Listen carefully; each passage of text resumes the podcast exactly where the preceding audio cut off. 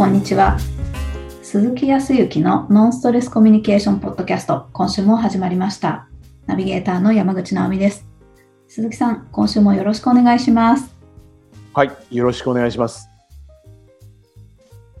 前回の放送でもお話をしましたけども、はい。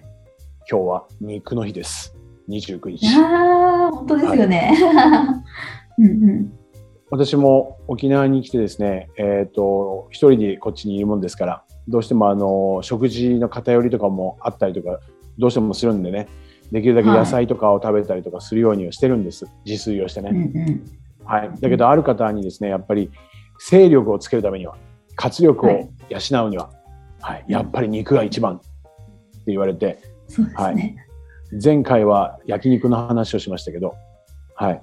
えーやっぱりね、ステーキ食べた方がいいよっていうんで、本当に月に一度、結構ね、この29日多いですけど、はい。えーと、ステーキを食べに行ったりとかします。うーん。で、そんな高級なステーキとかね、A5 ランクの黒部和牛のとかそういうことはないですよ。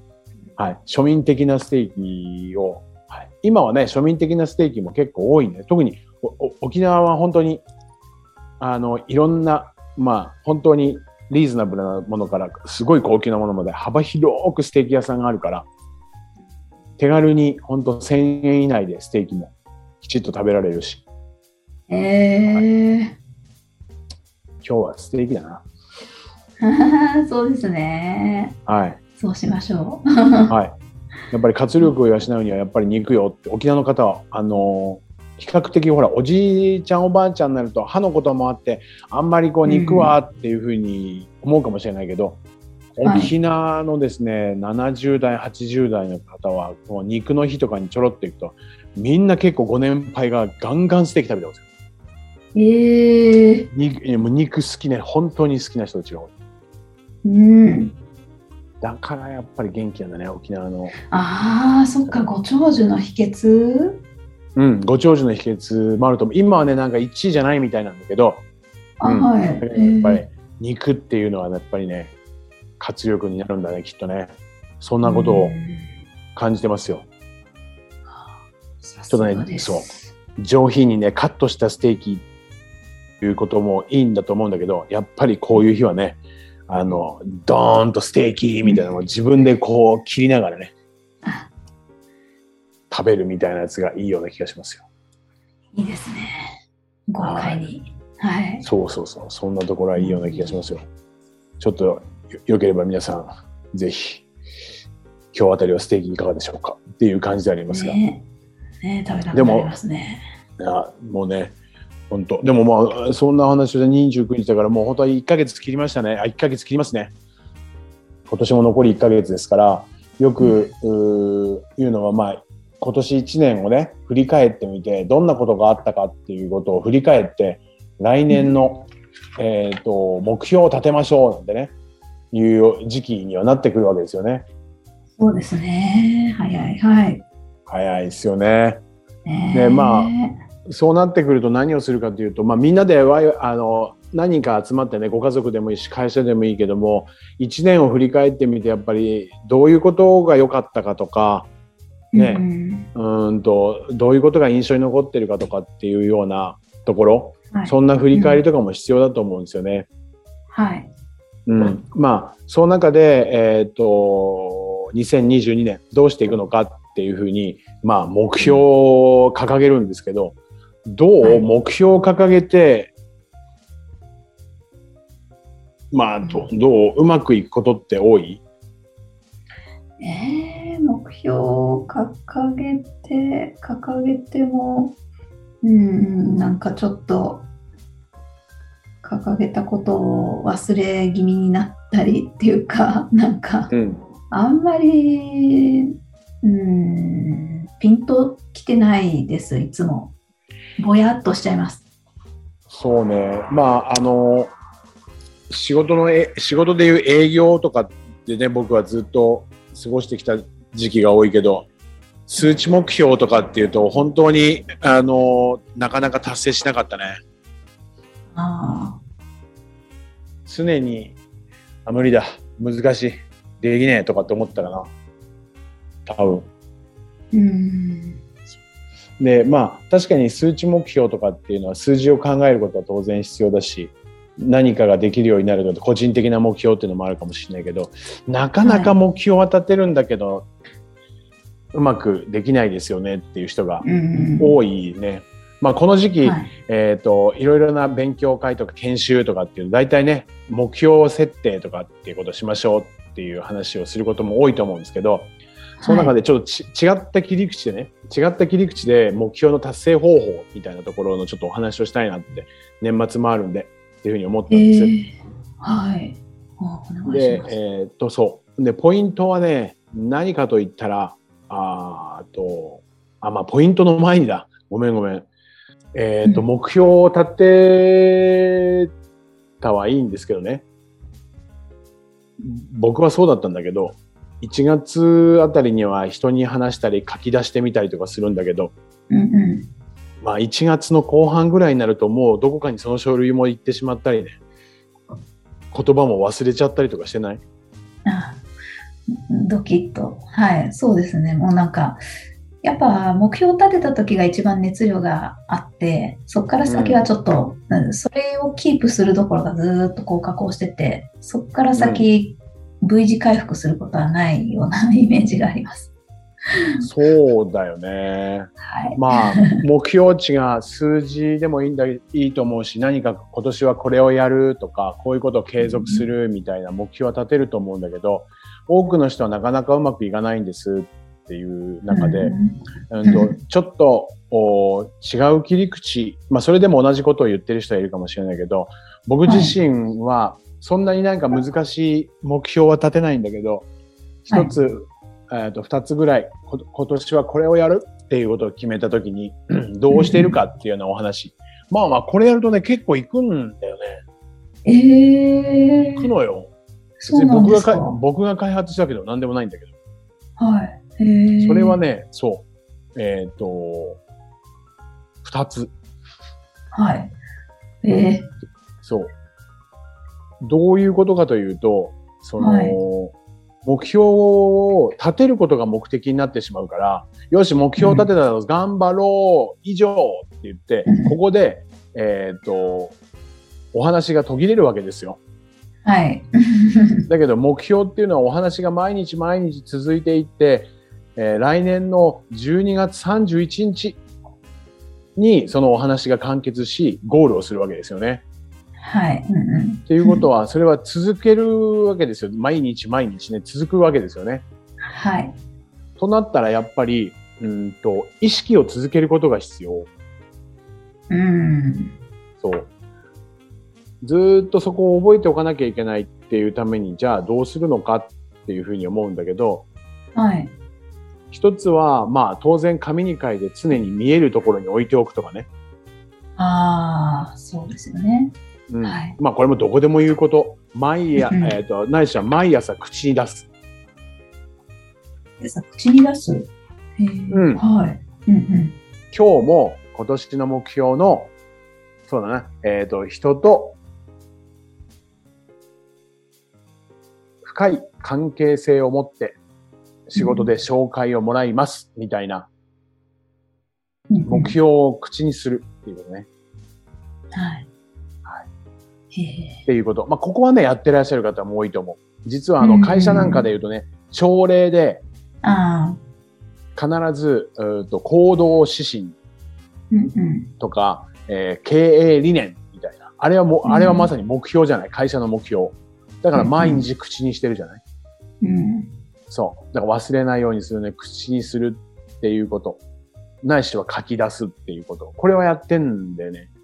うん。だけどいかないんで、意識がどんどん遠のいていくんだよね。意識遠のきますね。そう。これでね、確かにこの意識を継続するために何かっていうと、僕がお話をいつもするのに、人の行動原則で、人は感じて、思って、考えて、そして行動して結果を生むわけだから、はい。まずは何かって言ったら、結果を出すためにはまず感じることなんだよね。うん。感じること。はい。そうどうするかっていうと、いつもこうしよう、こうしよう、こうしようって目標を行動、行動、行動っていうところにスポットを当ててしまうんだけど、感じることにスポットを置くんだよね。えー、目標を感じること？うん、目標を立てるじゃない、そしうんうてん、まだ、あーそうね、1月1日であれば、今の時点では目標は達成されていないんだよね。はい。うんうんそれはある意味、最近よく言うけど、不快か、心地よいかって言ったら、まあ不快なんだよね。なんとかしたいけど、まだこう、目標は達成できていないっていう、ちょっと不快さ。はい。この不快さは感じるんだよね。時に変な話だけど、これが、えー1ヶ月経ち、2ヶ月経ち、忘れなかったとしても、不快さを感じてる。と思うんだよねうん。それは当然のことながら目標に行っていないから不快さを感じるんだけど、もう一つ重要なのは、12月31日、ないしはそれよりももっと手前で、その目標を達成ができた時の心地よさっていうものを、もう思う存分、この12月1ヶ月、もう来年1ヶ月でこれを達成したらもうこんな感じっていう、この心よさのイメージ。はい。このイメージを、このイメージをどちらかというと、継続して意識してもらいたいんですよ。えー、目標を意識、目標の言葉を意識して忘れなくて発表するっていうのも悪くはないんだけど、それ以上に、そのこ口に、口に出した時に、もうできるだけイメージ。えー。そイメージってできるもんなんですかね？こうまだ達成してないじゃないですか。うん。でそれは具体的な方がいいんですよね。より具体的がいいと思います。うんいわゆる夢とか目標とかビジョンとも言うけど、はい。いわゆる映像にできるだけ具体化する。えー、どうやって、はい。あもうか簡単に言えば、そうだな。今年は、はえーどこどこに海外旅、お金を貯めて海外旅行に行きますって言っていたら、うんその行く場所のお写真とかね、それをもう思う存分見るとか、やっぱり、うんうんえっ、と、ちゃんとお金を貯めていく人って、えっ、と、今は、えっ、と、なかなか本屋さん行かないかもしれないけど、以前であればね、その、場所の、えー観光雑誌。はいはいはい。ああ、もうここでこれ食べようとか、もうこう、あ、いや、気持ちいいとか、どんな服で行こうかなとか、っていう達成した時のゴールをしたイメージ。はい。そう。あーそれを常に意識するんですよ。それがあるからこそ、お金を今日も貯金箱に500円とか、うん。はい。1000円っていうことが、そう。だから意識するんだけど、口に出すということ以上に、口を出しながらも、それをビジュアルにできるだけイメージするっていうのが、実は目標達成の、僕は人間的な側面で言ったら、それが一番大事だと思ってはいます。ああ。そうか。まずは当然言葉で書いてみてね。言葉で書いてみてっていうところなんだけど。はい。確かになんかそっちのハッピーなこう想像、まあ、あの本当になんだろうあんまりやったことがないですけど妄想をすしたりとかっていうのもそれに近いですよね。いいイメージをこう想像を繰り広げて。うん。でそれをさっきのお話で言えば、まあ、雑誌をもう先に買って旅行のじゃあ例えば、もうここに行くと決めてみたりとかそこに行く時はこれを着て、もしくはまあそれまだ服がないからあそこのお店で買ってとかうん。あのもう行った気になるみたいなところまでやってみるってことですねじゃあ。うん。そうすると、具体的に行動もしやすくなる。毎日イメージしてるから、500円を入れました。いや、これでまたこの雑誌のこの場所に近づいたっていう実感ね。なるほど。ここなわけですよ。だからもう365日、まあ12月の末に旅行に行くんだったら、そこに目,、目的を持っていくんだったら、もう毎日イメージ。うん毎日それを忘れないでイメージする。はい時には口に出して。はいうんあとは淡々とそれに向けて決めた行動を取ればいい。行動ができるようになってくるんですよ。行動ができるようになるためには何かって感じることがスタート。感じて、思って、考えて行動じゃない行動しよう、行動しようする前に感じるっていうことを感じるイメージで、イメージから感じるっていうことを強くすれば、必ず行きたいっていう思いも強くなり、そうすれば500円をずつ貯めようっていう決めたことっていうことはすぐに行動に移せるようになる。これが365日続けば必ず目標を達成される。そうそんなイメージでやった方がいい。うん。あのそれは旅行のイメージだと、まあ、想像するのは簡単そうだなって思ったんですけど、うん、じゃあそれを仕事バージョンにすることも可能ですか？うん、それはもう仕事バージョンでも間違いなく大丈夫、できる。それこそそのまだ達したことのない世界の想像をしたい時って、うん、どういう感じで進めたらいいのかなって今ふと思って。仕事で言ったらね、仕事の目的、目標って言ったところのゴールもそうなんだけど、仕事っていうのはある意味手段だよね。それによって、仕事っていうのはお客様に喜んでもらうための仕事をするわけだよね。はい。はい。じゃあもしかすると個人的にそれこそ、もう話を戻すようだけど、旅行に行くために今年は会社の予算を達成するぞって言ったらイメージするのは仕事のイメージもそうだけど、うん、やっぱり海外旅行のイメージがあるから、なんとか頑張んだけど、その先のイメージよ。その先のイメージ。そういうことですね。そう。ああ、わかりました。そのイメージをすると何かって言ったらアイディアも出てくる仕事の。えー、このまこのままでは数字は達成できない、うんうん、どうしようっていう方に悩むのではなくてあくまでもイメージがもう海外旅行行っちゃってるわけですから、はい、もうそのためにはなんとかアイディアをごっていうアイディアも出てくるんでね。だからなかなかこう会社で数値目標とかが出るんだけどなかなかいかないんですっていう人はそれを達成した後にどういうことの現実が待っているか。うんまあ時には昇格でもいいでしょ。課長になってる、はい、部長になってる。そうしたら俺はこういうことを実現してやる。いや、いいな、やりたいことができるな。いいな、みたいな。そういうようなイメージでもいいです。その先のイメージね。